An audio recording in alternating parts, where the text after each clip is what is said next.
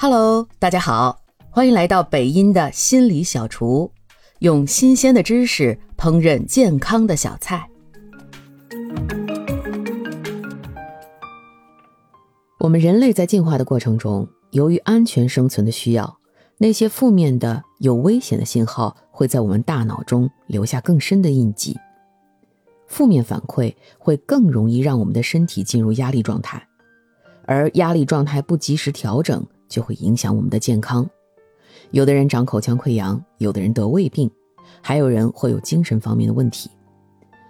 而对孩子来说，他们对负面反馈的反应比我们想象的要大。比如，我们说孩子：“你怎么这么胖啊？你怎么就是学不会啊？谁谁谁家孩子那么好，你怎么就不行啊？”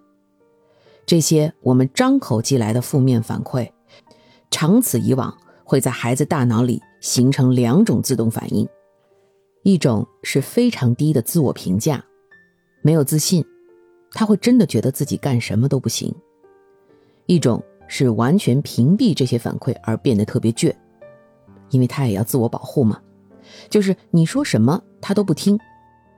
这就是因为家长们说的负面的太多了，对他伤害太大了。他已经承受不了了，自动形成了这种保护机制。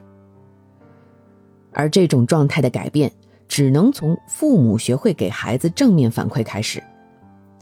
有研究发现，每一个负面反馈需要用五个正面反馈去消化。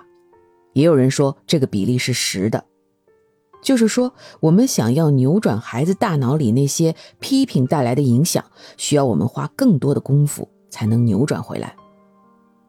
所以，下一次再批评孩子的时候，要想想，这样究竟是为了孩子好，还是为了发泄自己的情绪？感谢您的收听。如果喜欢今天的心理小菜，记得点赞、评论、加关注，也可以点上一份回去送给你的亲人和朋友哦。